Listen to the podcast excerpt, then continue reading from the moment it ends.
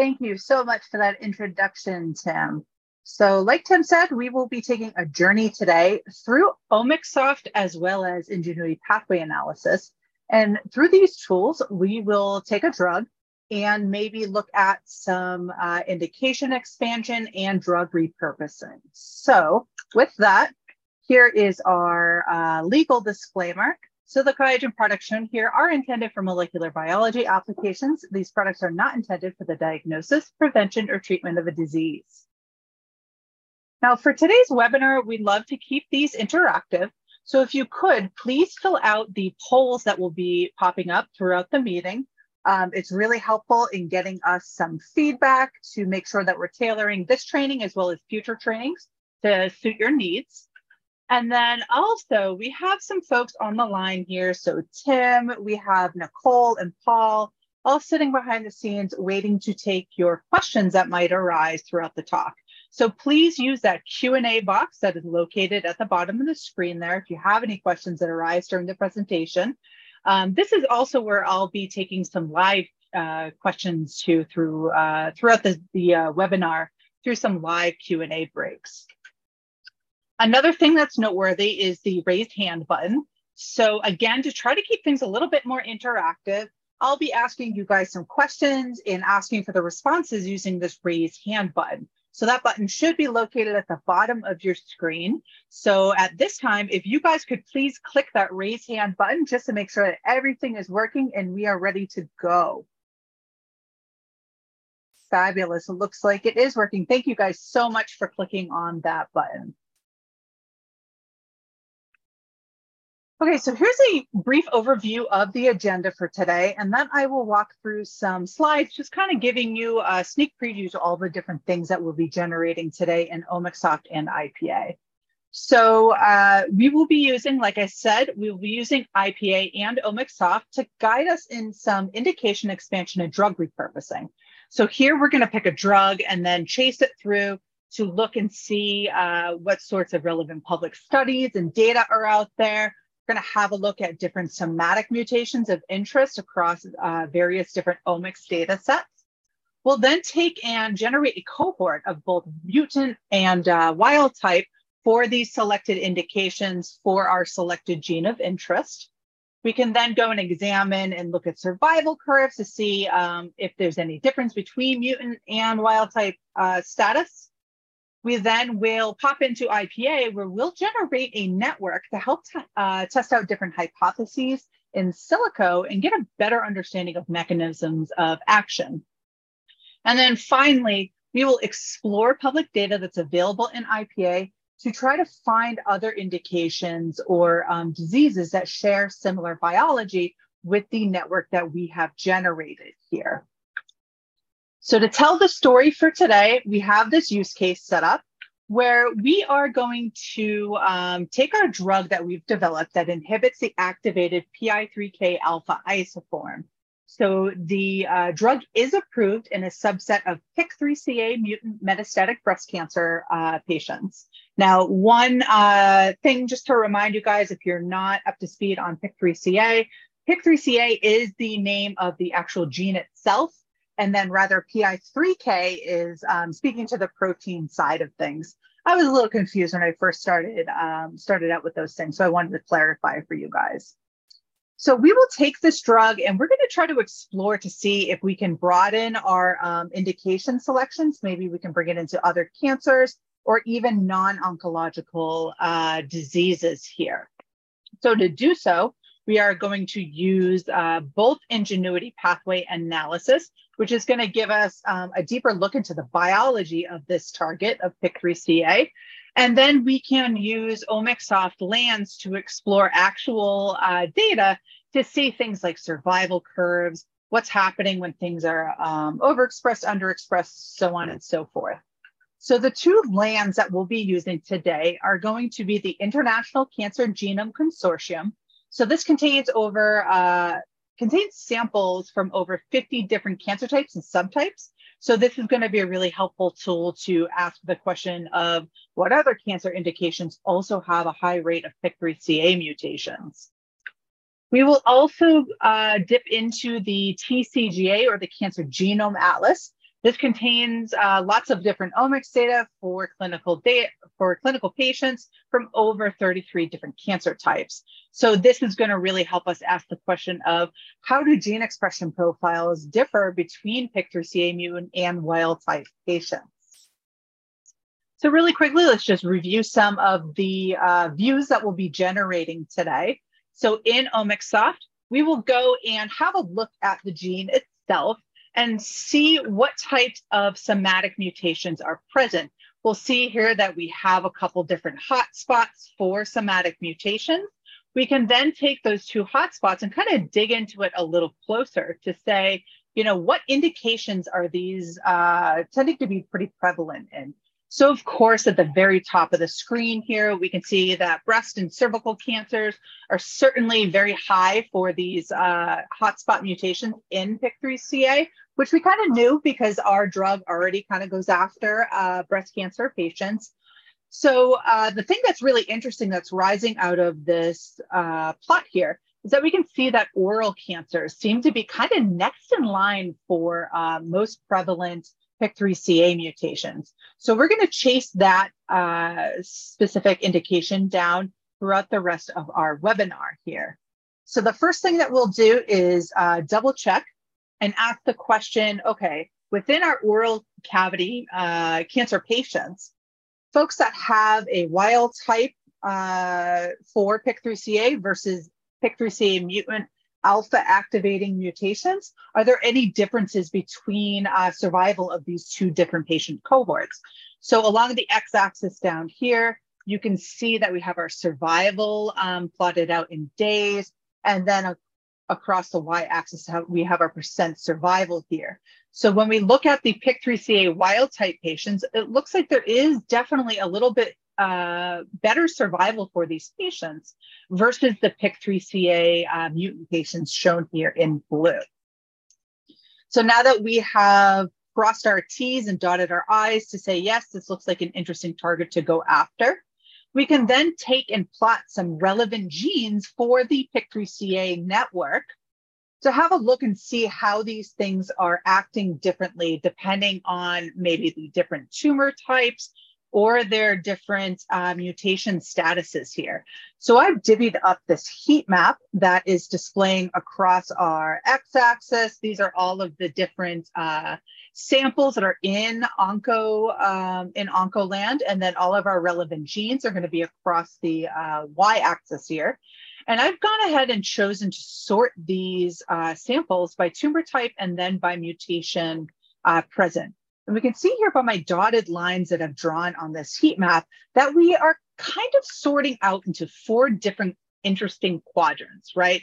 So it looks like we have a group of samples, um, maybe on the right hand side, that look to be from the cervical and head and neck uh, tumor types that are behaving differently than the folks that are uh, breast cancer patients that are over here on the left-hand side. So this could be a really interesting uh, phenomenon to dig into, perhaps an IPA to figure out why exactly these patients are, uh, are uh, different um, when compared to each other.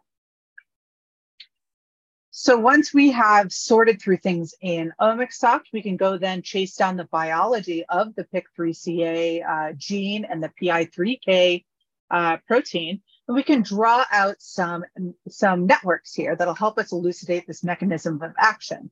So we could take PIK3CA and pop it onto a blank canvas and ask IPA to connect it to oral cancer.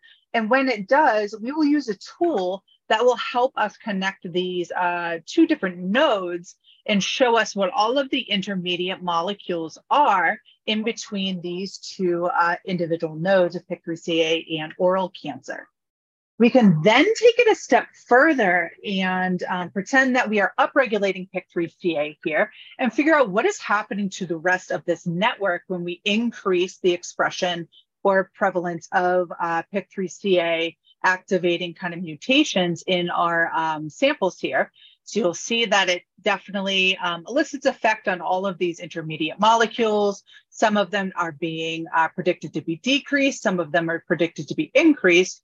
But overall, we can see that we have this increased uh, pre- prevalence of oral cancer when we have increased expression of PIK3CA. So the orange is indicating that activated state, and again, that blue is indicating a predicted inhibited state. Now, what happens when we say introduce a uh, PIK3CA inhibitor into the system? Well, that in turn is going to decrease uh, the amount of PIK3CA because it's a activating uh, uh mutation inhibitor here. So it'll decrease PIK3CA shown in this or uh, in this uh, green, which will then elicit an effect on all of our intermediate molecules here. Some of them are getting increased in expression, some of them are getting decreased in expression. But all in all, that elicits an effect on oral cancer that shows to be a prediction of uh, inhibition of oral cancer, shown here in that blue color. So that's interesting when we add in a uh, PIK3CA inhibitor, that's going to decrease the um, incidence of oral cancer here. Another very cool feature of IPA is that we can ask the question of hey, where else do I see similar um, biological happenings going on out in the publicly available data? So we can say, all right, I want to see where else PIK3CA is getting uh, decreased and elicit, eliciting some sort of decrease on maybe oral cancer or any of these other um, intermediate molecules here. So we can do this through our pattern search function. So what pattern search is going to do is it's going to take that very same network and uh, prediction status that we saw on the screen before and find out which data sets that we have in IPA that are uh, matching. So each one of these little dots is going to represent an individual data set. So everybody over here on the right-hand side is showing us that we are matching to what we saw on that previous screen. So that PIK3CA um, inhibited, or and uh, oral cancer inhibited with all of those intermediate molecules kind of doing their thing in the middle. Versus over here on the left hand side, these are all data sets where they are anti-matching to the publicly available data sets. So these would be situations where PIK3CA is uh, increased and some of those uh, network molecules are doing the opposite of what we saw on that previous screen here. So again, we can hover over or select these individual dots to figure out what these data sets are and how they might be relevant to our um, studies. So this is really where we're going to dig in and try to look for um, maybe other indications that are showing us that um, share similar biology. So that's whether they are oncological or non-oncological uh, samples, which is pretty cool. Now with that, I am going to launch a poll here to um, ask the question, you know, are these types of illustrations things that you guys wanted to see today? Um, is this story, um, you know, making sense to you and something that you are interested in finding out a little bit more? So if you have any other thoughts that you would like to address while we are hanging out together today, please feel free to use that Q&A box we are more than happy to um, answer those questions live during our Q&A breaks.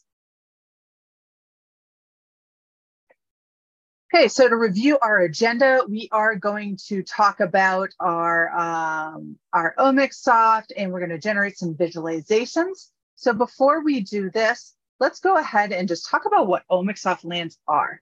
So what we have here is a collection of over 650 thousand disease relevant samples. So what we've gone ahead and done is we have taken and take, taken these samples and put them into three individual buckets. So one of them is Oncoland, and that is the one that we will be playing in today. We have many different projects. We have loads of pre-computed comparisons, uh, over you know almost 260,000 different samples from different consortia, cell lines, um, patient samples, what have you. If you're interested in non-oncological uh, diseases, we also have Disease Land. So this is once again, we will find lots and lots of different samples as well as pre-computed comparisons, projects, so on and so forth. And then last but certainly not least, we have our single cell land. So these are, um, this is where you're going to find lots of different cell, uh, individual cell line or sorry, single cell data. So whether that's through, um, you know, a 10x type approach or some of the other single cell um, approaches out there. And this is going to be a mixture of non-oncological as well as oncological uh, diseases. And certainly our single cell land is growing uh, every single day with new data. So what we do with our OmicSoft lands is we have a whole team of curation scientists that go out and they select data that might be important for researchers like you. So they'll go through um, and read different uh, papers, they'll go through different uh, databases and consortia. We love taking customer requests as well. So if you guys ever come across something that you find to be really interesting, give us a shout and we can get that into our curation queue. So what these curation scientists are doing, there's two different avenues that they're going with all of this data. So the first route that they're taking is they're going and they're doing some really in-depth metadata curation. This is where we have multiple curators looking over all of these papers and databases we're boiling down all of the key takeaway findings using controlled vocabulary because this allows us to um, build a database that's really easy to query and search across. And we're also um, implementing the highest quality metadata QC because as we all know, um, garbage in, garbage out. So we want to make sure that all of this data is, um, is of the utmost quality for you guys to be able to use. The other avenue that these curation scientists are going is they're taking all of this raw data and we are reprocessing it. So we are reprocessing all this data using similar pipelines. So you can rest assured that all, um, say, RNA sequencing has gone through a similar pipeline to allow for a more harmonious and kind of apples to apples comparison across all of these different data, data sets. Also, once again, we are undergoing a very rigorous sample QC to make sure that our um, data that is going into OmicSoft lands is of the utmost quality. Now, once it's gone through that metadata curation and raw signal processing, we hand it over to the data analysis team where they'll have a look at the paper and, and uh, generate what type of statistical modeling makes sense here, what types of comparisons make sense. And then once again, we have another point of stringent QC that all of this data goes through. So all of these samples and um, data are all then deposited into our LANDS database, which then, you know, like I said before, it contains over those, those uh, 650,000 different disease relevant samples here. Now you don't have to take just our word for it. OmicSoft lands and IPA have been used uh, quite often out in literature. So this is just a very quick kind of snippet of three headlines or uh, rather journal article titles from Google Scholar. So feel free to give that a um, search yourself and see what pops up here. So just a quick reminder of our use case for training today. We are going to um, be chasing down PIK3CA mutant uh, samples, right? We have a drug that inhibits the activated PI3K alpha isoform. So let's take that drug that's been approved in metastatic breast cancer um, patients that are mutant for PIK3CA. Let's take that drug and see if we can um, use it in other cancer indications or potentially non oncological diseases. So with that, I'm going to pop over into the software um, itself. So we are going to start our journey in uh, OmicSoft right here. So let's just get a quick lay of the land to make sure that we all kind of know what's going on on the screen before we start digging into some of the data here. So you'll see at the very top of the screen here, we have a few different tabs. So primarily today, we're going to be playing around in our land tab. However, we do have an analysis tab. So you, if you guys are looking to maybe do some differential expression uh, yourself through maybe microarray or um, RNA sequencing, or even doing uh, single cell sequencing analysis, we do have the ability to do that in OmicSoft, and that will be all available under the analysis tab. We have lots of different uh, webinars that show you how to do that. So feel free to um, have a look at those um, whenever you have a chance. The next place that we will be going to visit today is going to be our select lands button. So that is located at the top of the screen here, top left. The select land button will show you um, all of the different databases that we have available for you to look at. So mine might look different than what you guys have, but um, what you'll have listed here is all the lands that you have access to. The next spot that we'll visit is going to be our select view button. So this will allow us to look at different views of all this data. Maybe we want to look at the somatic mutations or the RNA um, quantification information. So this is where we'll um, switch from those different views using that button right here. The next place that will be important is our filtering uh, pane here. So this is where we can apply all sorts of different metadata filters on a sample level, a project level, even mutation level, as you'll see in our um, walkthrough today. So we can expand all of these using the little plus signs or the filter icons here. But this is where we're gonna um, slice and dice all of the data to get out the indications that matter to us most. On the bottom here, we'll notice some other action tools. So this is where we're, we will go to create a cohort or a sample set. This is also where you can clear out selections if you've selected, um, selected things in the center pane here. So the center pane is where all of our visualizations are going to appear. So right now we are looking at um, just very simply, how many samples do we have for all sorts of different tumor types um, in our selected land of interest uh, here. And you'll notice over on the right-hand side, we have our legend, which is helping us figure out what all of these different colors uh, mean here. So that is under the legend tab over here on the right-hand side. Now, if we wanted to manipulate anything that we saw in the middle here, this is where we are going to visit our task tab. So this task tab is going to be all sorts of different ways that we can group or parse out different data, maybe switch um, switch the way that we're viewing things. But all of that is going to be listed underneath that task tab uh, over here on the right hand side. So without further ado, let's go and launch into our International Cancer uh, Genome Consortia land. So we are going to go to the top of the screen here, click our select land, and you'll notice that we have a whole list of different lands. We have our body map collection, we have our cell line collection, disease land collection, all sorts of different collections here. But as we scroll down, you'll notice that we have our Oncoland collection that contains a lot of different lands here.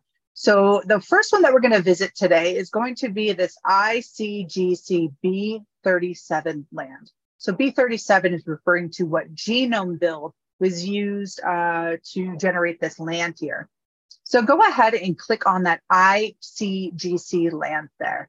So once again, going to select land, scrolling down to Oncoland collection, and then ICGC. So once that uh, grabs the data, so in my case, I have pre-parsed this data, but it might take a few seconds for um, yours to catch up to um, view all of this data on the screen here. But once it has finished parsing, the first thing that we're gonna do is we're gonna go and search for our gene of interest. So at the very top of the screen here, we have our search box. So here I'm going to just simply type in PIK3CA, and you'll see that you get a whole bunch of different um, quick options that pop up down below here. Maybe you want to see different uh, PIK3CA family members or isoforms, what have you. They're all going to be listed here. But I'm just going to choose our top level gene for uh, PIK3CA here and click on the enter button. Now, the first spot that we want to go to is going to ask um, just the question of what types of uh, mutations do we have present in PIK3CA? Where do they live on the gene? Um, are they uh, alpha activating, so on and so forth? Are they pathogenic? Um, answer all those questions. So to do this, we are going to change the view that we see in the middle here. So we're going to go over to our select view button that I pointed out before in the top left-hand uh, corner of the screen here. Select view. We're going to scroll down to the DNA sequencing area. That um, area we are going to expand out by clicking on these little down arrows. And you'll see that we have a few options here for somatic mutations. So the first one that we're going to visit is going to be our genome browser somatic mutation. So again, we went to select view. We scroll down to DNA sequencing opened up the options there and clicked on the genome browser. This will show us an overview of the PIK3CA gene itself and give us an idea of where and how these uh, mutant, uh, mutations are interacting with the gene here. So we're presented at the very top with the summary lollipop uh, graph here. So the taller these lollipop sticks are, the more uh, prevalent these mutations are. So PIK3CA, the top three uh, most relevant or prevalent alpha activating uh, mutations are going to be this H1047R. And when I hover over this little lollipop, you'll get a whole bunch more information that pops up. And you'll see here is our um, amino acid mutation name, this H1047R. It is classified as pathogenic, so on and so forth, as well as all sorts of other information. And then we have our E545K and E542K. So these three mutations make up uh, most of the alpha activating mutations that we can target with a um, that PIK3CA inhibiting drug here. So let's take a deeper look at these three mutations and find out what indications tend to have uh, more mutations uh, uh, um, prevalent for these three different alpha activating mutations. So what we're going to do now is we are going to go over back to our select view button. We're going to change from our uh, mutation browser over into our DNA sequencing area once again, but we're going to switch over into our somatic mutation distribution uh, view here. So again, select view, DNA sequencing, somatic mutation distribution. This is going to give us a lay of the land for all of the different um, types of mutations that are uh, present in PIK3CA. And you can see all of these different colors are shown um, here over on the right in our legend uh, tab. So this is going to be across all of the different tumors that are present in the ICGC uh, database. So first off, let's go ahead and filter to those three different distinct mutations that we want to go after. So again, it was that um, H1047 um, R, E545K, and E542K. So we're going to visit our filters um, over here on the left-hand side. And you'll notice that we have a few different um, levels that we can apply filters at. We can do this at the sample level, the mutation level, or the project level. So let's go ahead and click on the mutation tab here to really hone in on those specific amino acid um, changes there. So I'm going to go into our gene information. So one thing to note here, you'll notice that some of these fonts are in red, some of them are in black. So these uh, red fonts are indicating that there has been a filter that has already been applied underneath this uh, grouping of metadata here. So for gene information, it looks like we already have a filter for, for location and consequence um, applied for our view here. But as we scroll down, you'll notice that we have this other metadata field called AA mutation. Another quick uh, tip is if you're looking for a metadata field and you don't feel like scrolling through this huge list, we do have this search box at the top here you can just very simply type in AA uh, and be presented with everything that matches that. So here we have AA mutation. So we could expand out the little plus sign to look at all of the different mutations, or we can save ourselves a little time and just click on this little filter icon next to AA mutation. This will give us a pick list um, of all the different mutations that are present for uh, PIK3CA across um, ICGC. So let's go find our three uh, relevant mutations. So that's going to be our E542K. So that's right there. So grab that guy. We will also grab our E545K. So I'm just holding down my control button to um, multi-select here. And then we're going to scroll down and grab our H1047R. And once we have those three mutations highlight, highlighted, we're to go ahead and click on that OK button. So this now will show us um, all of the different tumor types across ICGC that have one of these three different mutations. So once again, at the top here, we see lots of different breast cancer um, samples. We also see cervical, cervical cancer, so that is not surprising. Um, but the one thing that we're going to chase down today is this oral cancer um, indication bar. So you'll notice here that we have a quite a few uh, patients that seem to be uh, presenting with mutations for these alpha activating PIK3CA mutations. Right around about 7% of uh, mutated samples possess one of these mutations. So from here, we can go and have a look at um, have a look at these three individual mutations a little bit deeper. So we're going to go into our select view uh, button once again, top uh, left-hand uh, corner of the screen here. We're going to scroll down to DNA sequencing once again, and we're going to pop over into our somatic mutation landscape view. So this will give us a little deeper look at these three individual mutations themselves. So again, select view, DNA sequencing, and that is going to be our somatic mutation landscape. So first thing first, let's release the filters that we have here. So to reset our filters, we're gonna go and click on our manage filters and we can also click on this clear all filters. That will remove all the filters that we had here. And you'll notice all of that red font now is in uh, black font. So in the middle here, we see a uh, chart of all of the different PIK3CA mutations and their um, annotation type. So what we want to do is first, we are going to uh, filter to oral cancers. So in our filtering capabilities on the left-hand side, we're going to open up our sample level filters. And then once again, we're going to open up our metadata filters by clicking on this little uh, plus sign next to metadata. So from here, there are a ton of different options that we can use, but one that tends to be pretty helpful, um, doesn't matter which database you're in, this disease state will really help describe um, the different diseases that we have present in these uh, databases. So here I'm going to go ahead and click on my little uh, filter icon to give myself that pick list to choose from. And I'm going to just scroll down and look for oral cancer, uh, cavity cancer. Alternatively, you could uh, type it into the search box at the top here to quickly um, snap to it. So once I've highlighted oral cancer, I'm going to click on my OK button.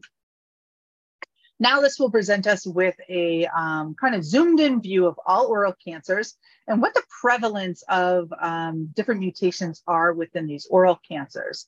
So lo and behold, we have our um, three PIK3CA um, mutations of, of, interest here. We have our 10 uh, H47R.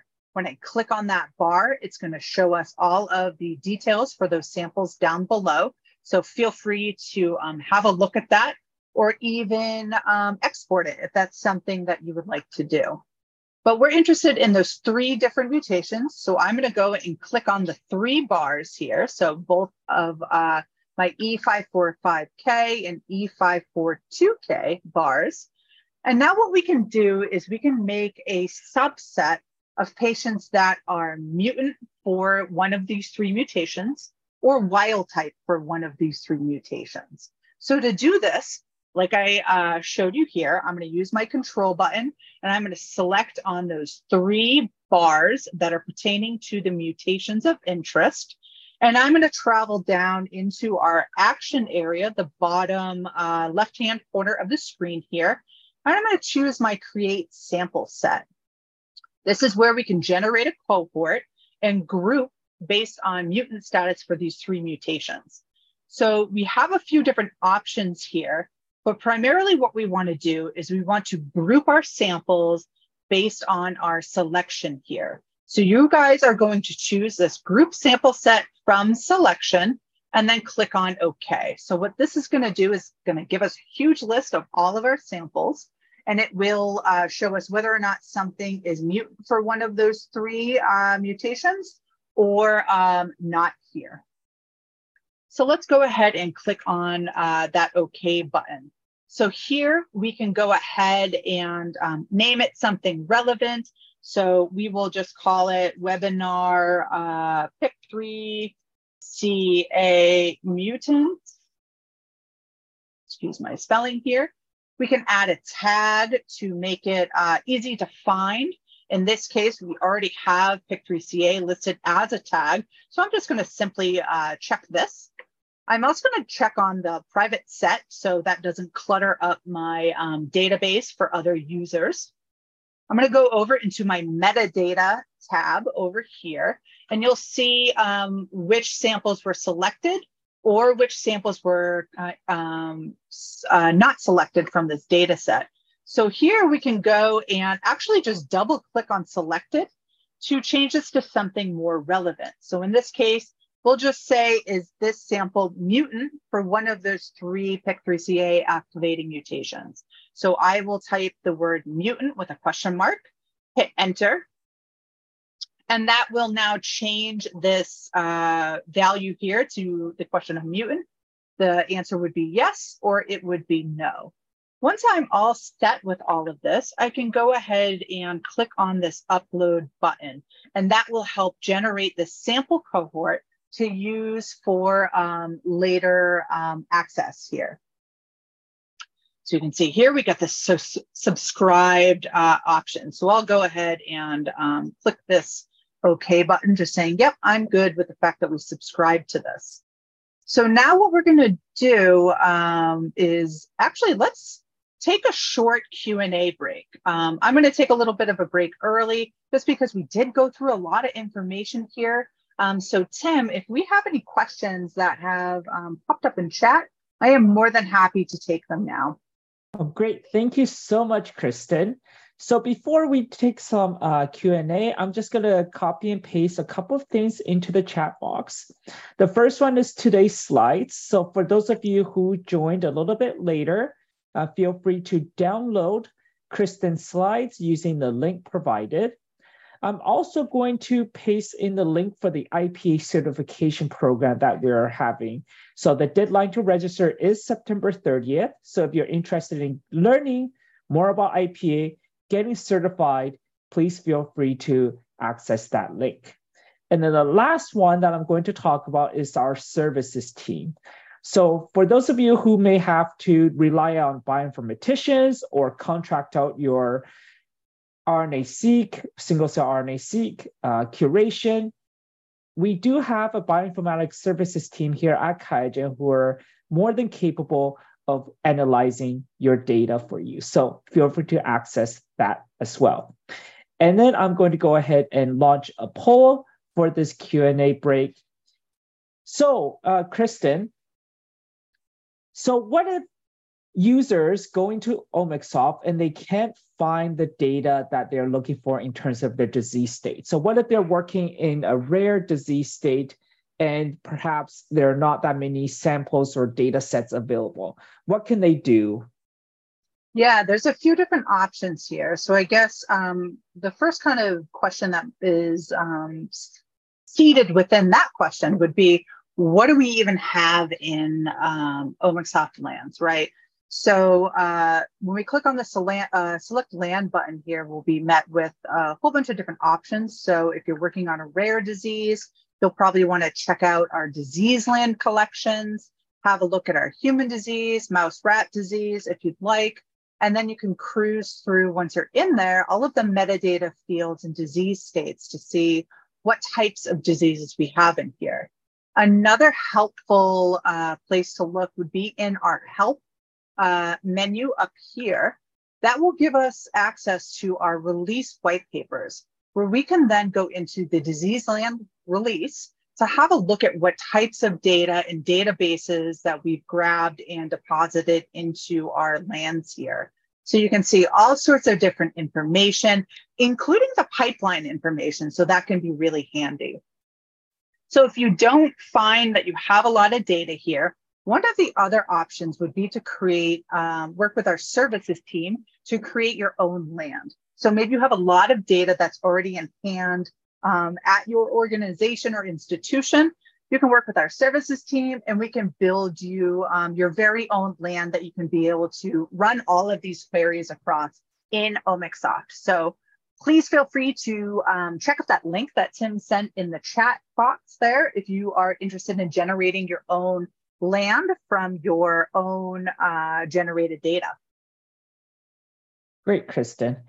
And another question is in regards to making some sample sets. So in this particular case, is it possible to use cancer subtypes? So for example, in breast cancer, we have ER, PR, uh, HER2 versus triple negative breast cancer. Would it be possible to make sample sets based off of those? Absolutely. So as you can see here, um, in this particular uh, option here, we have lots and lots of metadata here. So in this metadata, we might have um, the different uh, clinical, um, ER, uh, HR positive, negative, so on and so forth. So just like we did here, what you do is you would go in and um, apply those filters, and then you can use this create sample set um, action at the bottom of the screen here and say, you know, I want to subset my um, ER, uh, HR positive patients from the rest of them. So you can select those um, patients there to group them using that sample set uh, button down here. But please feel free to reach out to us. I know there's a lot of metadata fields here. So if you feel like you're lost and you're trying to figure out where that metadata field is or have questions about what it's even titled, please reach out to us. Um, we are more than happy to help you out with that. Thank you, Kristen, for that um, answer. And I know you have more to cover. So what I'm going to do is I'm going to pass it back to you and uh, have you give us another uh, chapter to this story. Sounds good. Thank you so much, Tim. Okay, so now that we have uh, gone through on how to create our sample cohort, so we've taken our um, patients and we've divvied them up into patients that possess a PIK3CA um, activating mutation versus those that are wild type for those three different mutations. And we're going to just double check to make sure that we are chasing down the correct rabbit hole and ask the question of um, does this affect do, do, these mutations affect um, survival of these oral cancer patients? So what we're going to do is we're going to go up here to our select view uh, button once again. We're going to scroll all the way to the bottom to where we see these other views. You're going to expand out these other views so all the way to the bottom expand them out and you'll see that we have this survival data um, available here so go ahead and give that a click there. So again, select view, other views, survival data. So first and foremost, we are um, honed in onto our oral cancer patients. We can see this because we have one blue line. Um, we have a legend at the bottom of the screen. We have a legend over here on the right-hand side of the screen. And we also can double check our filters over here. And we see that we have a filter applied under metadata in our disease state that's showing us um, that we have that oral cancer uh, disease state filter applied here. So that's um, good to know that we're looking at just oral cancer um, patients. So now we want to go ahead and group this uh, survival curve based on whether you're wild type or one of those three mutations or you have one of those um, PIK3CA activating mutations. So at the top of the screen here, um, the way we're going to go about this um, this time is going to be through this grouping, uh, this grouping button here. So go ahead and give that grouping button a click. Here we can choose to um, group based on different metadata fields. So kind of speaking to like that, um, maybe you want to look at, you know, ER positive patients and HR positive patients, or not, you know, all of those other subtypes here. We can choose those to automatically group um, our patients into those. But for our case, I'm going to scroll all the way to the bottom of this screen here. Then we're going to choose to group based on our sample set here. So I'm going to open up our sample sets. And you'll see that we have a few different options here. Now, if you don't see the option that you just created when we made that cohort, what you're, you're going to do, this happens all the time. So I did want to show you guys how to get out of this. We're going to go ahead and click on cancel. And all you're simply going to do is go to the top of the search box here and just rerun your query. This is just going to kind of update things in the background to show that, um, that uh, sample set that we just generated here. So once again, clicking on that grouping, we're going to scroll to the bottom of it of the um, automatic grouping list here. We're going to choose our sample set. And when we open that up, bingo, we can see the filter that we just created together. So that webinar, PIK3CA mutant, now sh is showing up since we refreshed our screen here. So we're going to go ahead and um, open that up. And you can see that we can select whether um, we can select our cohort here that will now group patients into are they mutant for one of those three or are they not? So we're going to go ahead and click on the OK button. And we can see here that in the uh, green line, they are our patients that are mutant for um, one of those three alpha activating mutations here. And they do have poor, poorer survival than folks that are wild type for one of those three mutations. Once again, this is only in um, oral cancer patients because we have that uh, filter applied over here on the left-hand side.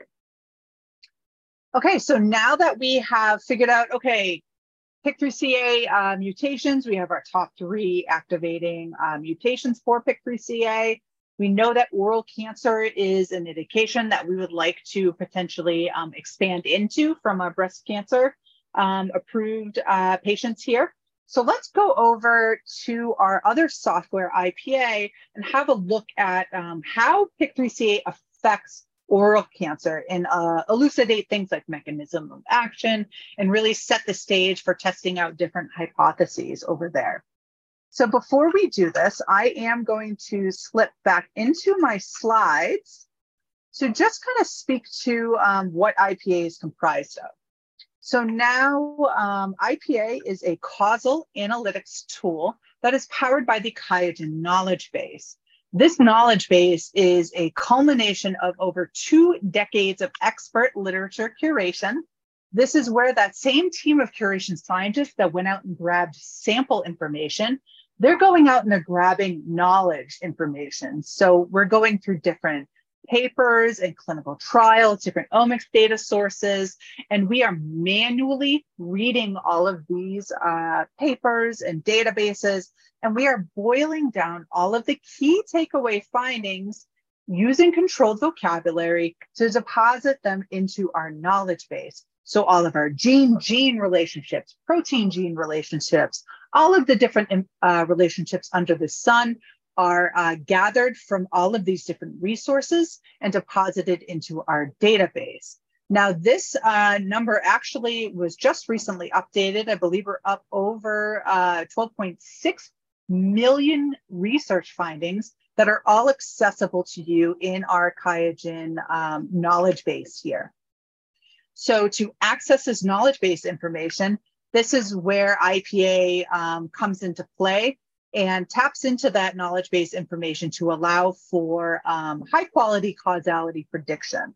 You can always rest assured that this database is updated too, because we do go in and update um, with new findings on a weekly basis, as well as larger um, updates of, say, consortia or um, ease of use updates on a quarterly basis as well. So back over into our um, softwares. So I'm going to go ahead and launch IPA. And when I do, the very first thing that we are going to see is a quick reference uh, screen. So this is a wonderful place to get started um, where we have all sorts of different um, step-by-step tutorials. We have ways to contact our support team. Um, again, all sorts of ways to get you started. So here is the software just started up. So here's that quick start screen that I was explaining. So feel free to have a look through here. If you are new to analyzing um, data in it, we have lots of different walkthroughs here. I'm going to actually close out of the quick start screen and um, start building a network from scratch. So to do so, um, I want to connect PIK3CA to our um, chosen indication of oral cancer. So what I'm going to do is I'm going to take advantage of our um, search box at the top of the window here. I am going to make sure that I am selected on genes and chemicals. So this is highlighted in blue. And I'm simply going to just type in my uh, gene name. So pick 3CA. You'll see that we get a uh, kind of quick autocomplete list of a few top hits here. But to be able to see all of the information, we're going to go ahead and click on that search button. This will give us a full list of everything that we have in our knowledge base that um, pertains to PIK3CA. And you can go down the list and choose which ones um, are most relevant to you. So for our case, this very top one is uh, most relevant. So I'm going to go ahead and click on that little checkbox that's next to this first uh, PIK3CA. And then I'm going to click on my add to uh, my pathway button right here.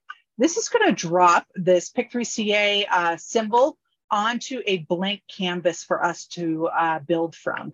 So here we have the option to either drop it onto a canvas that we've already started and saved somewhere, or we can choose this blank canvas. So at the top here, I'm going to click on our new My Pathway.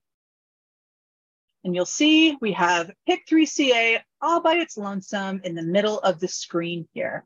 So now, like I said, I would like to connect uh, PIK3CA to any um, oral cancers downstream and just figure out how they are affecting um, oral cancer.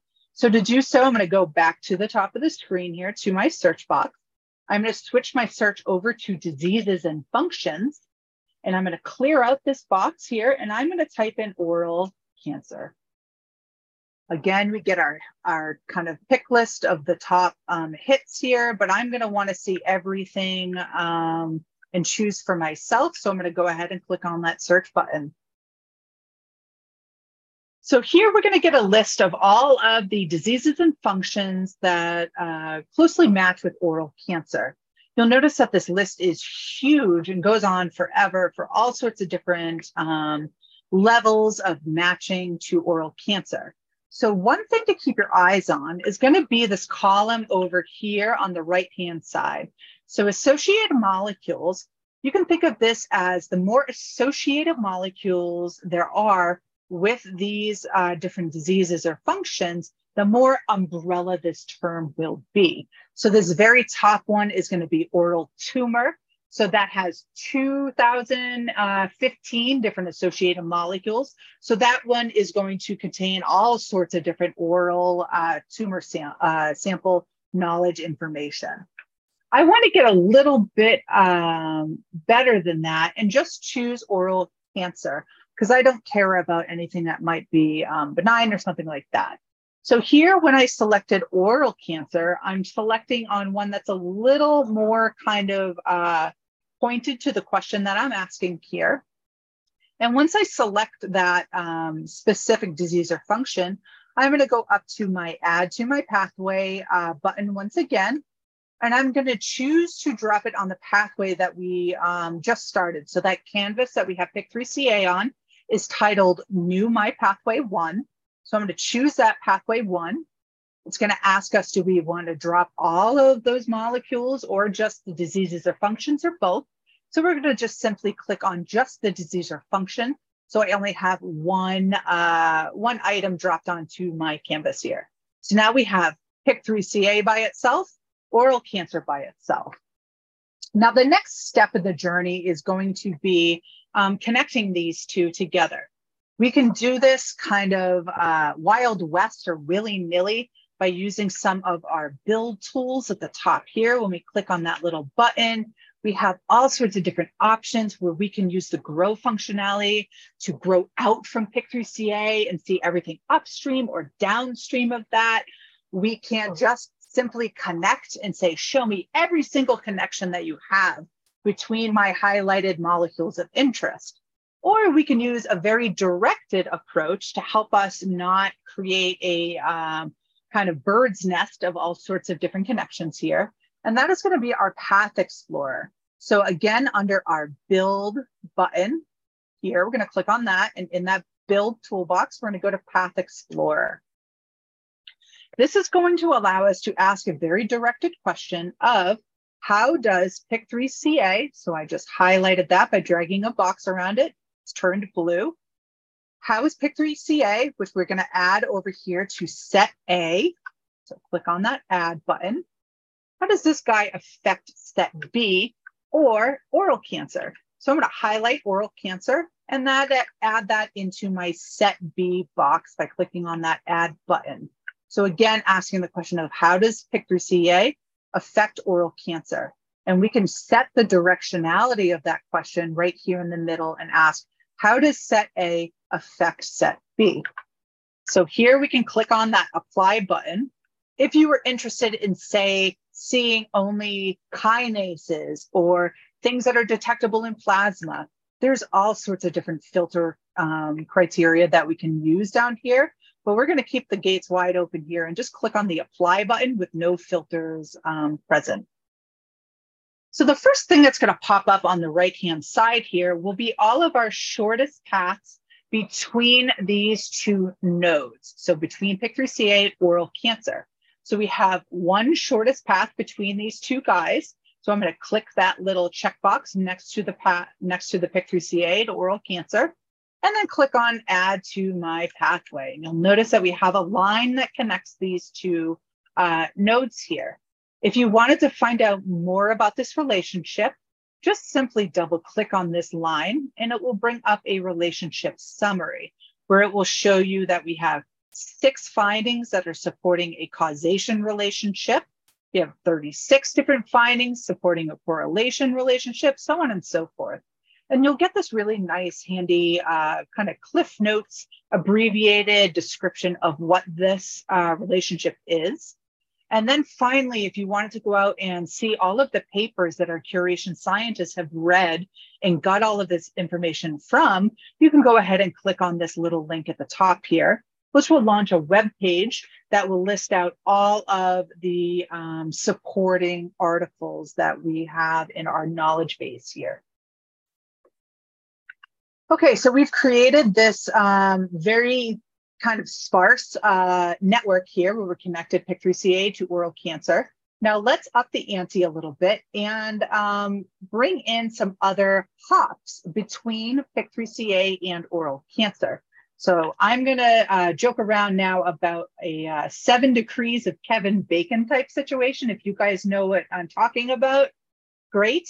But what we're doing here is we're asking the question of how does PIK3CA affect oral cancer but maybe with some intermediate molecules in between, meaning PIK3CA maybe hits on uh, AKT, which then uh, touches oral cancer somehow.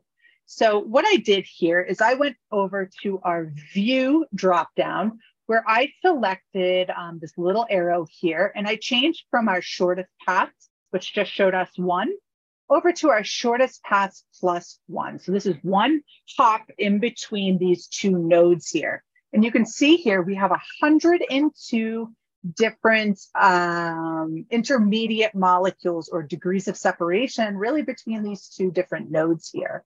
Now, if I wanted to add all 102 of these different nodes, I can absolutely do so by clicking on this top level checkbox here and clicking on the add to my pathway. Or I can go through and more selectively select uh, different uh, relationships here by clicking or unclicking different uh, relationships. This list down here is ordered by um, how many supporting references we have in the knowledge base. So just keep that in mind as you're building your network. So from here, we end up with this kind of bird's nest looking uh, Epcot Center, whole bunch of lines and molecules. So let's sort this out into something that's a little bit more usable as a view by clicking on our change view button right here.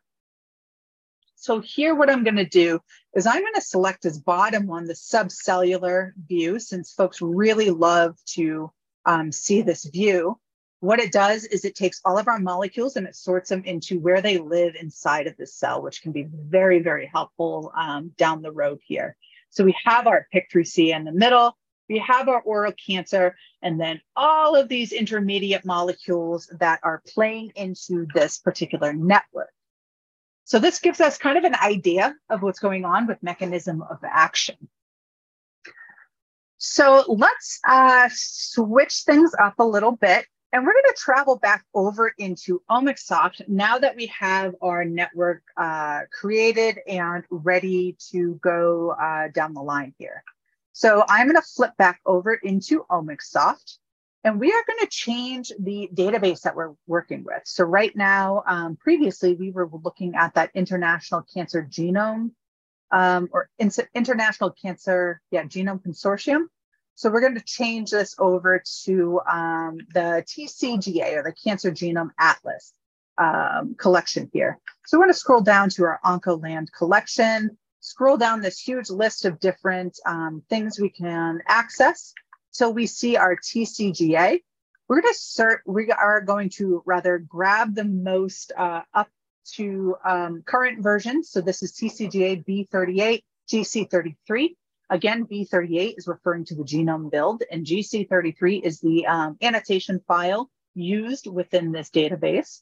So I'm going to go ahead and click that um, land to bring that up on the screen here. So TCGA. You can see here at the top, we have some uh, tabs that we had left open. You can choose to clean those up if you would like to start with a nice fresh screen or um, leave them open, whatever suits your um, mood. So the first thing that we're going to do here is now that we're in TCGA, the next question is going to be, hey, from that network that we generated in IPA, so I'm going to go back to that network really quick. What does the expression of all of these genes that are relevant for this particular pathway, what does that look like? Is it different between mutant and wild type patients, so on and so forth? So if you wanted to export this list of all of these molecules that exist on this network, we can use all of our export capabilities at the top. The easiest one would be um, the Excel um, export. We can just export the list of the genes and pop them into OmicSoft. So what I'm going to do right now is I'm going to actually take an abbreviated list of genes just so we're not all having to look at a million different genes. I'm going to pop this into uh, the chat box if you're following along with me. Um, a list of uh, 12 different genes that are important and involved in the PI3K, AKT, mTOR pathway. They're important genes in uh, cell cycle regulation, cell growth, all of the stuff that's usually involved in um, tumorigenesis or you know different cancer um, cancer biology. So again, I'm going to take this gene list. And before we were searching just on that one individual gene, PIK3CA, what we're going to do is we're now going to search for multiple genes in OmicSoft in TCGA by clicking on this advanced button. So we're going to click on that advanced button. You'll see here where we have this option to search multiple genes. So I'm going to go ahead and click on that. And then here, we can just very simply paste in our gene list of interest. So again, that list that I popped into the chat box, I just pasted here.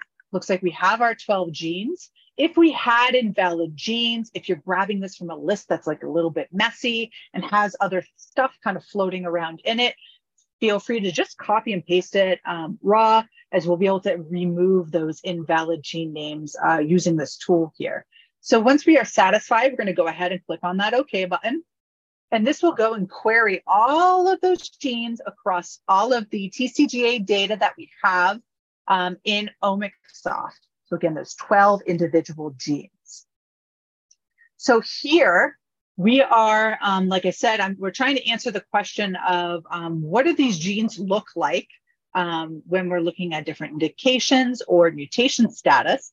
So what we're going to do to answer this question easiest is we're going to go and select our view at the top here, and we're going to find the offerings that we have for RNA-seq quantification. So scrolling down the bottom here, we're going to expand out um, those options over here.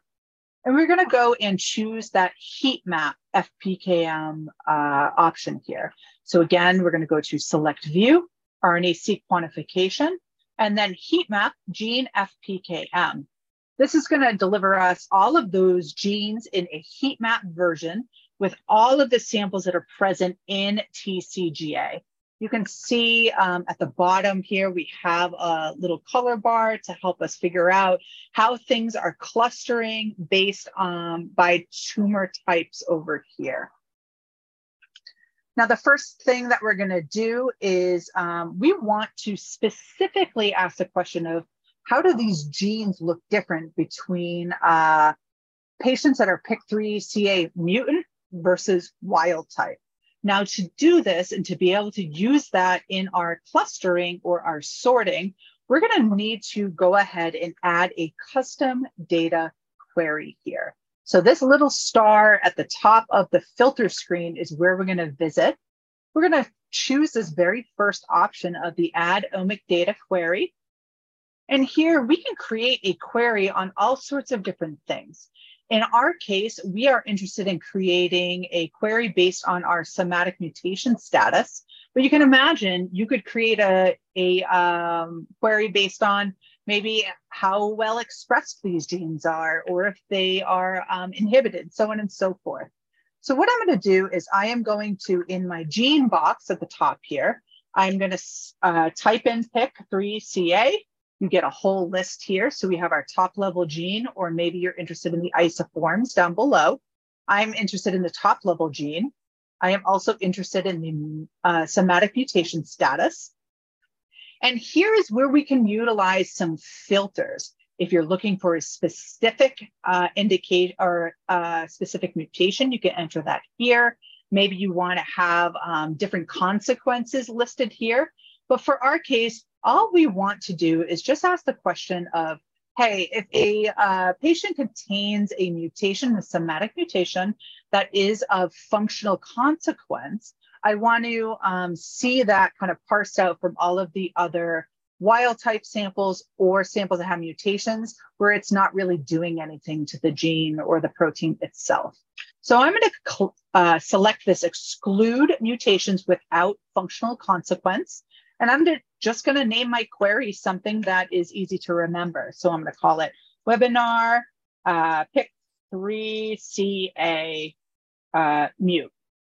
And then once I'm done with that, I'm just going to go ahead and click on my OK button. So this is going to um, create this custom query that now we can use to cluster and group our samples in that middle view by. So once I click on OK, it's just working behind the scenes, generating that um, custom query for us. Now we can go and manipulate what we see in the middle here to include that custom query that we just developed here. So what I'm going to do is I'm going to go over to my task tab. So this is where we can go and change what we see in the middle. And there's a whole bunch of different options we can do here. We can um, add different color bars at the bottom. So right now we just have a color bar that's showing us tumor types, but maybe we do want to add in a color bar that is going to show us um, maybe our disease state or a mutation status.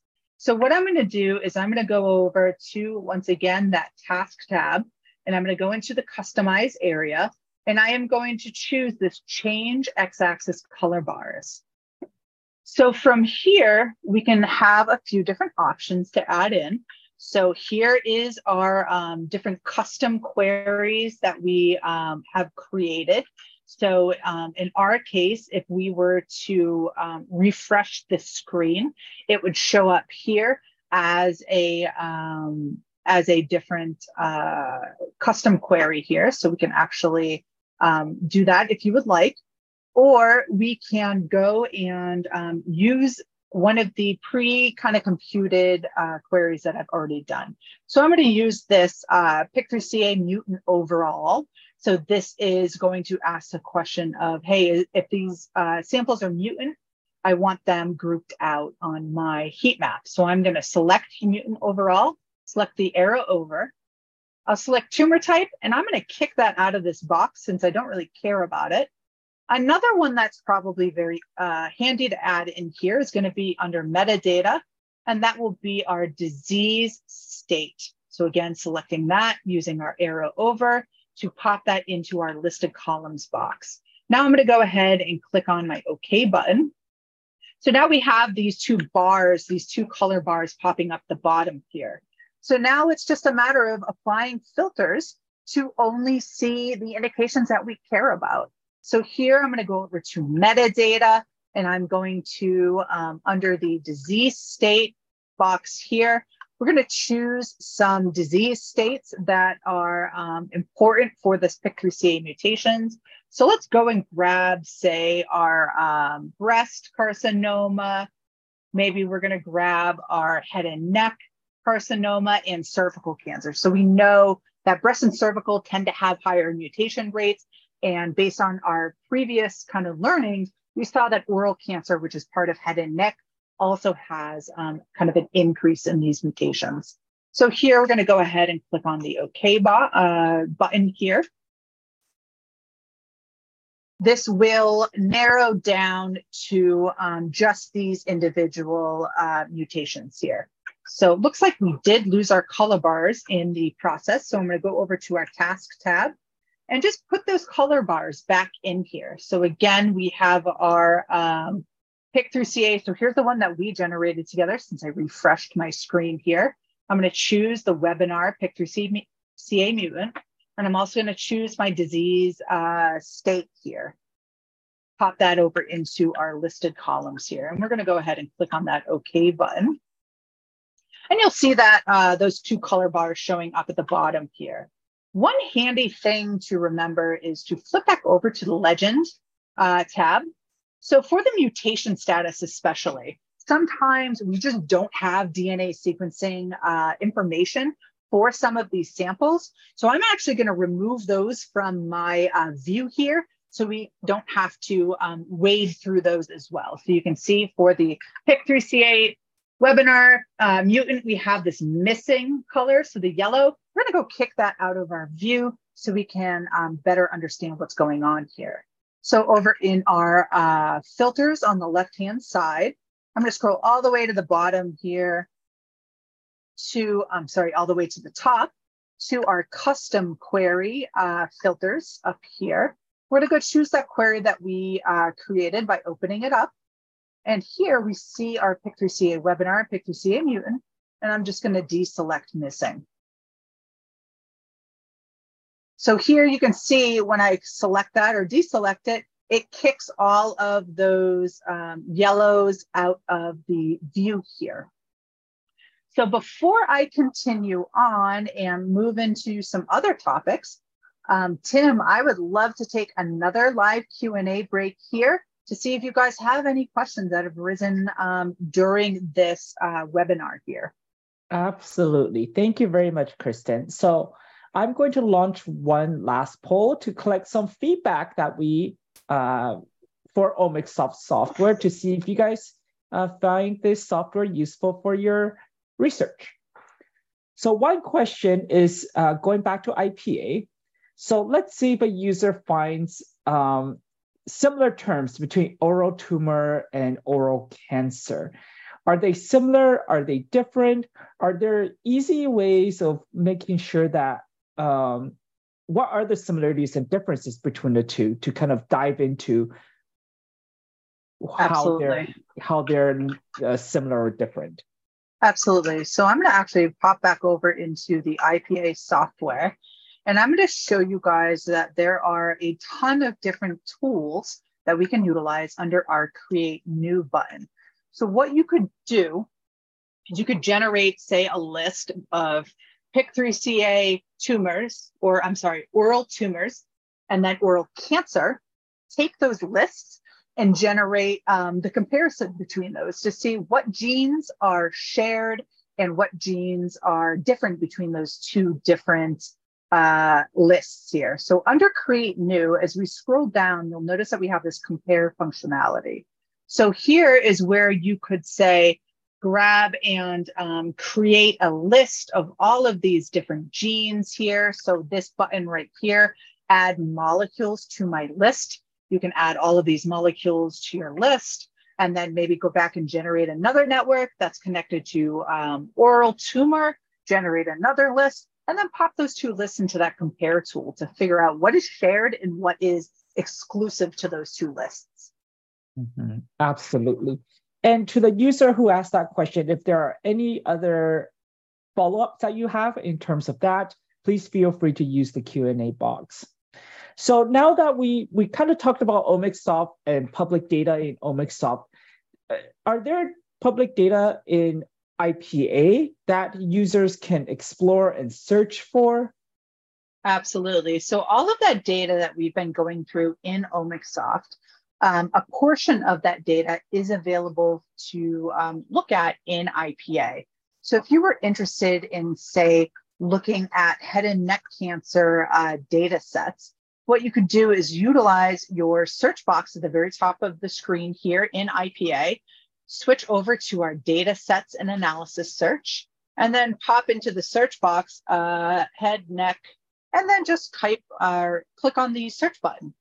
Here is where you will get a whole list of different data sets and analyses that are present and available in IPA um, for you to have a look at and compare and contrast with your own data sets that you might have generated um, in-house. So this huge list over here, these are all head and neck related data sets with their associated metadata that is over on the right-hand side. So as you select some of these data sets, you can see this metadata changing.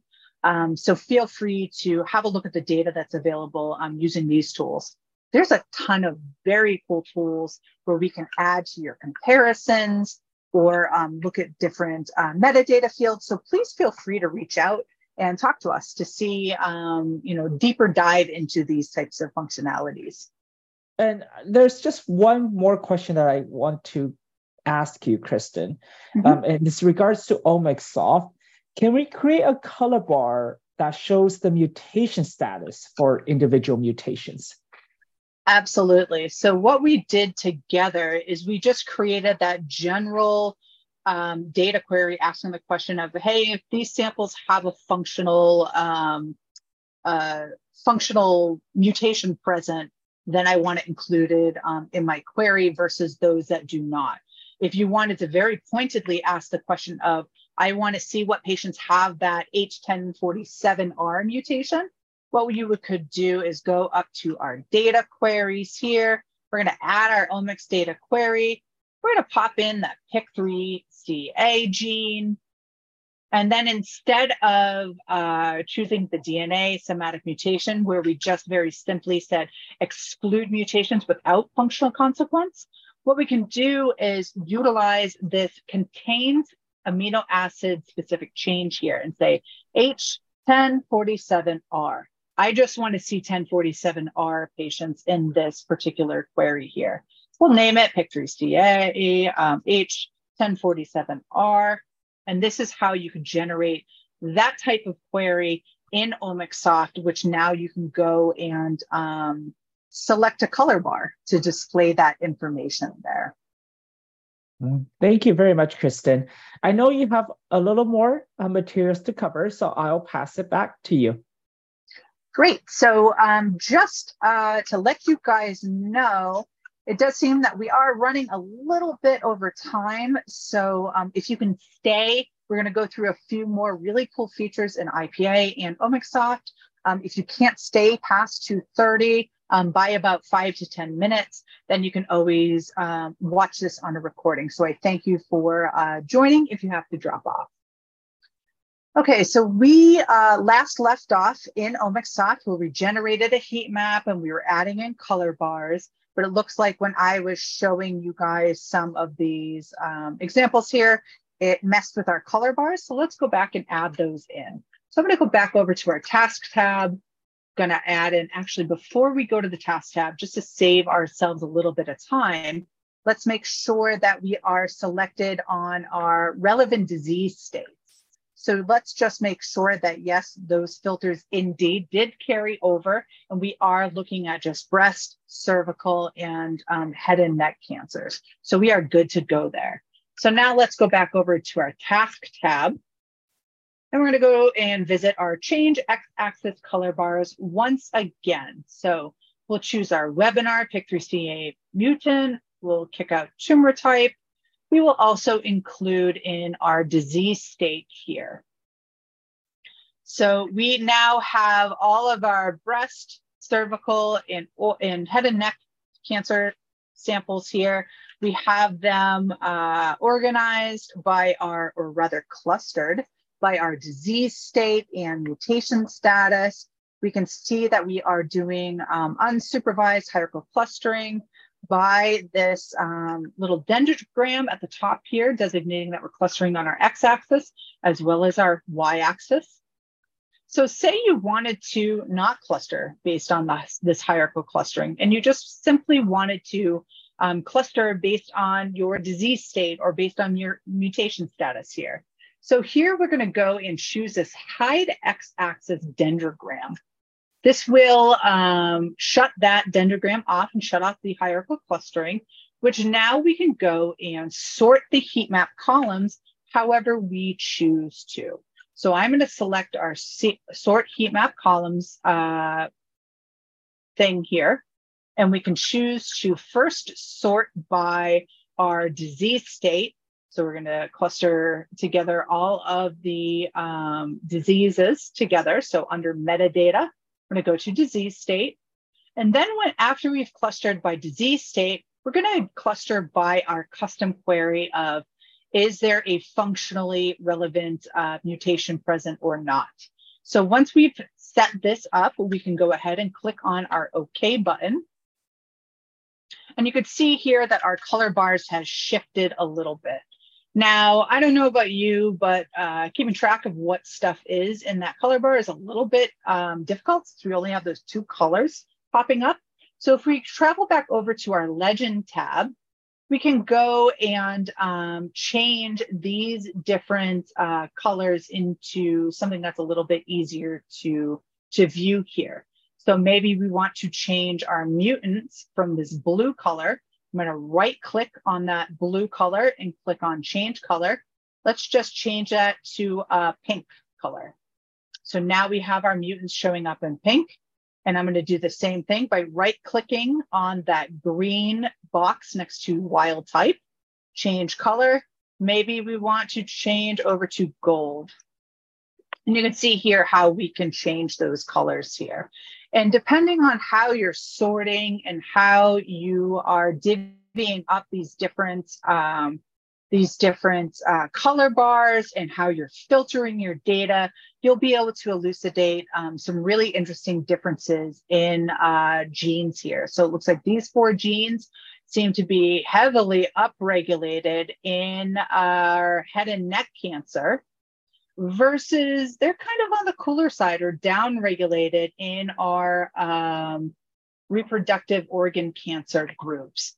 Also, kind of interesting to see that we have uh, these samples also showing us that they are down regulated in a um, subset of the mutant samples versus some of the wild type samples.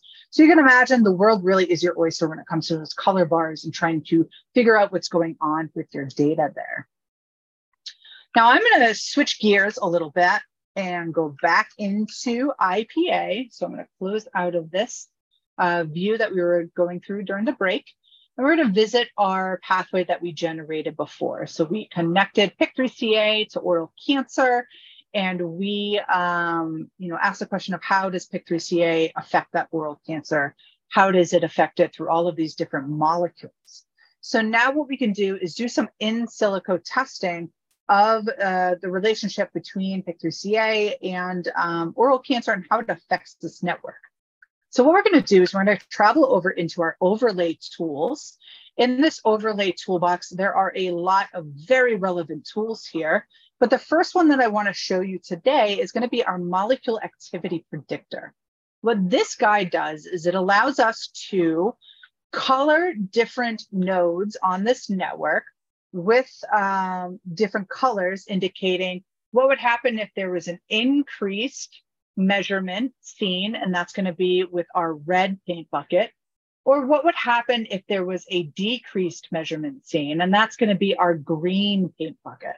So I'm going to go ahead and grab our red paint bucket, and then I'm going to go into our network map, and I'm going to color PIK3CA in red to see what happens to the rest of the network when I upregulate PIK3CA, or we have a um, sample cohort that has a lot of activating mutations, and, and that's um, introducing a lot of activity from uh, the PI3K uh, protein here.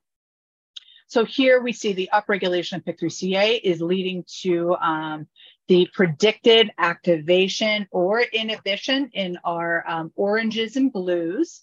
So you'll see sporadically throughout this network here.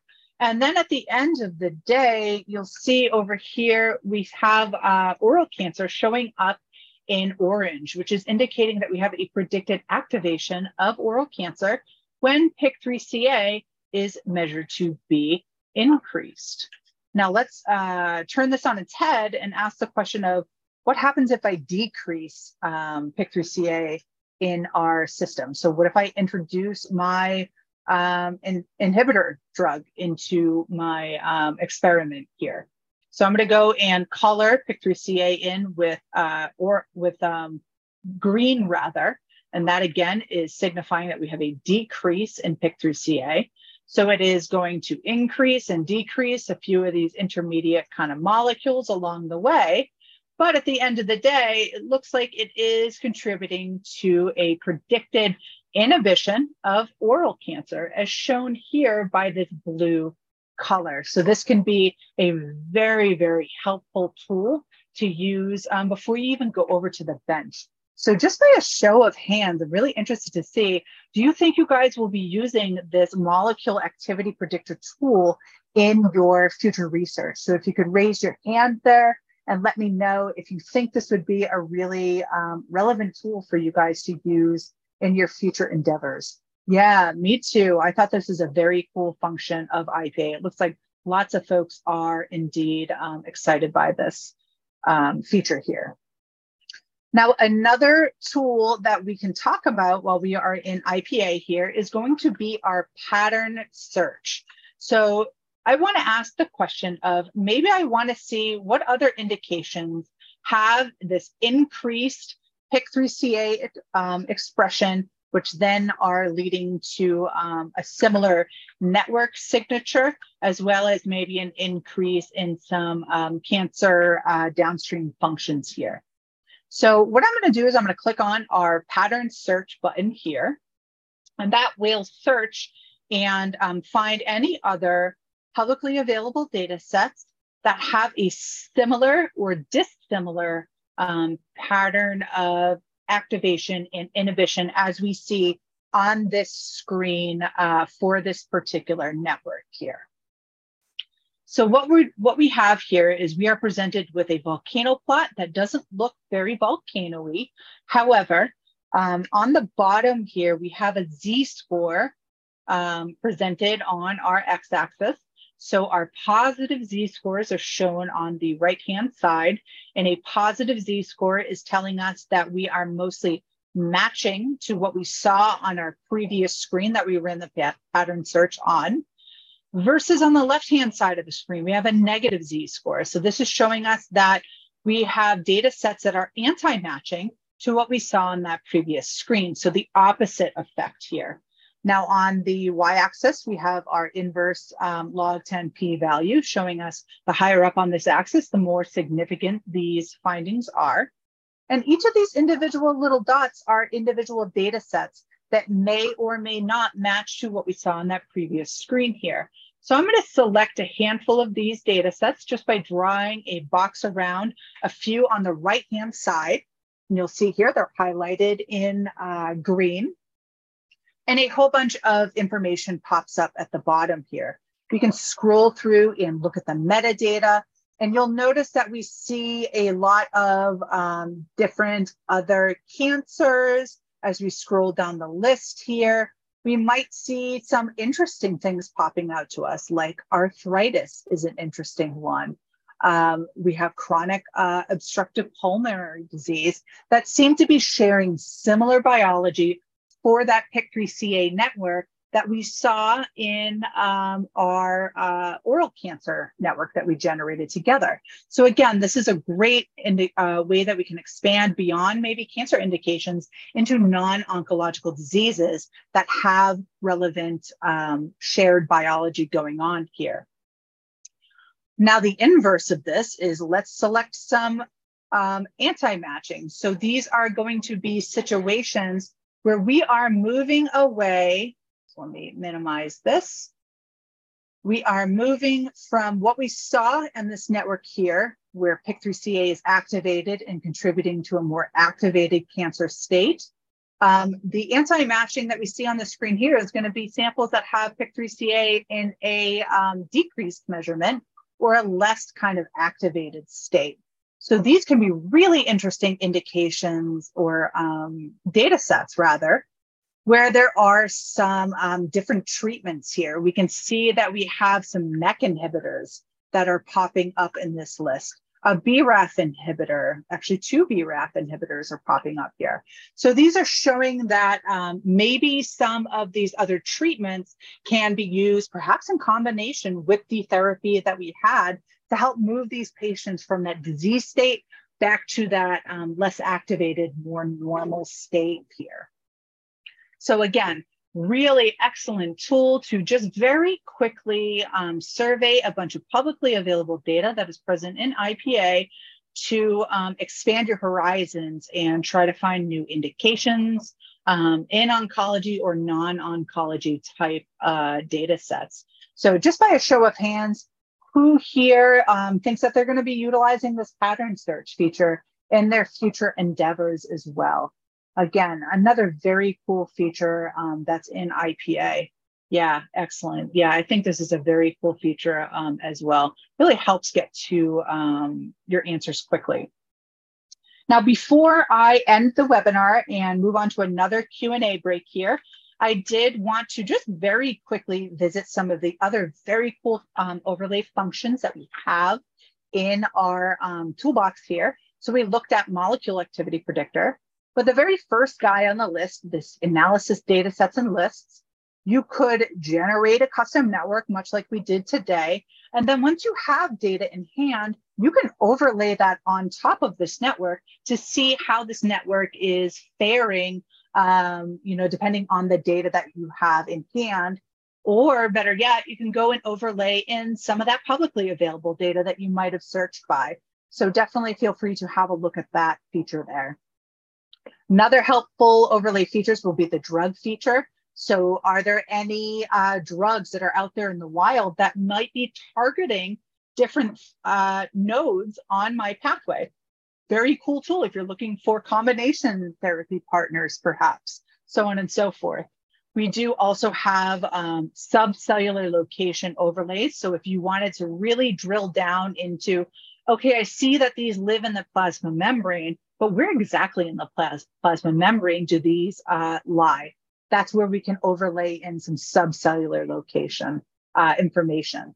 We can also ask the question, have any of these um, these molecules been used as biomarkers before in different indications? Are they uh, diagnosis biomarkers? Are they um, efficacy biomarkers? So on and so forth. So lots of different cool overlay features that I would love for you guys to have a look at and play around with. It really can help you um, make a uh, molehill out of a mountain, you know, that adage that's make a mountain out of a molehill, where we can, um, you know, really get through your data quickly and get to that scientific understanding to lead your indication expansion and drug repurposing efforts at your um, particular institution here. Now, with that, we went through a ton of information here. So we went through Omicsoft, where we had a look at PIK3CA as a gene itself and uh, what types of somatic mutations were present for that gene that are prevalent for um, activating mutations.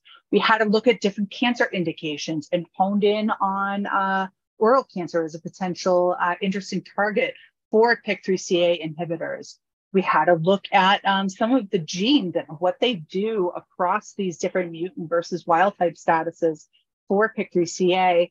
Um, that are involved in these important cancer pathways.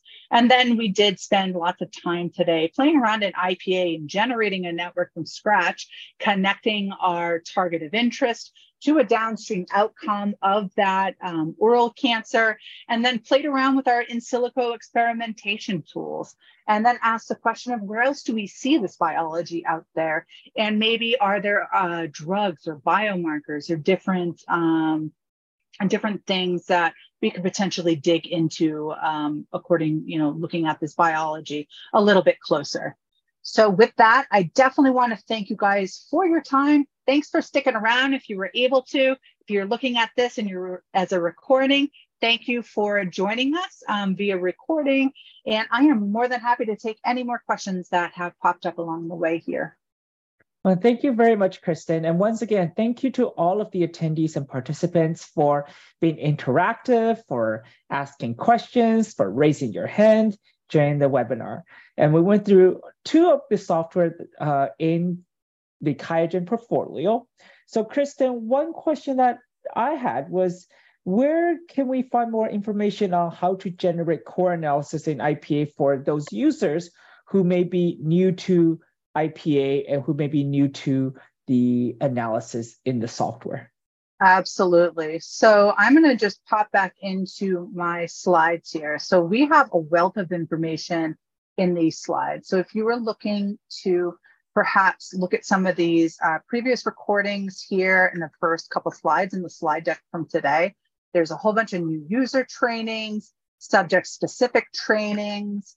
Uh, that's one place that you could go in IPA itself, if you remember, we had that quick start screen that had a lot of different uh, step-by-step tutorials here that can also be accessed using our help uh, menu. Uh, while I'm actually talking about the help menu here, one thing that I did forget to mention while we were going through things are these very handy question marks and video icons. If you ever have a question about what we are looking at currently on the screen, you can always click on the um, question mark to get to the help pages for this specific view. Or you can click on this little video icon to give you a video for what you're looking at here um, itself.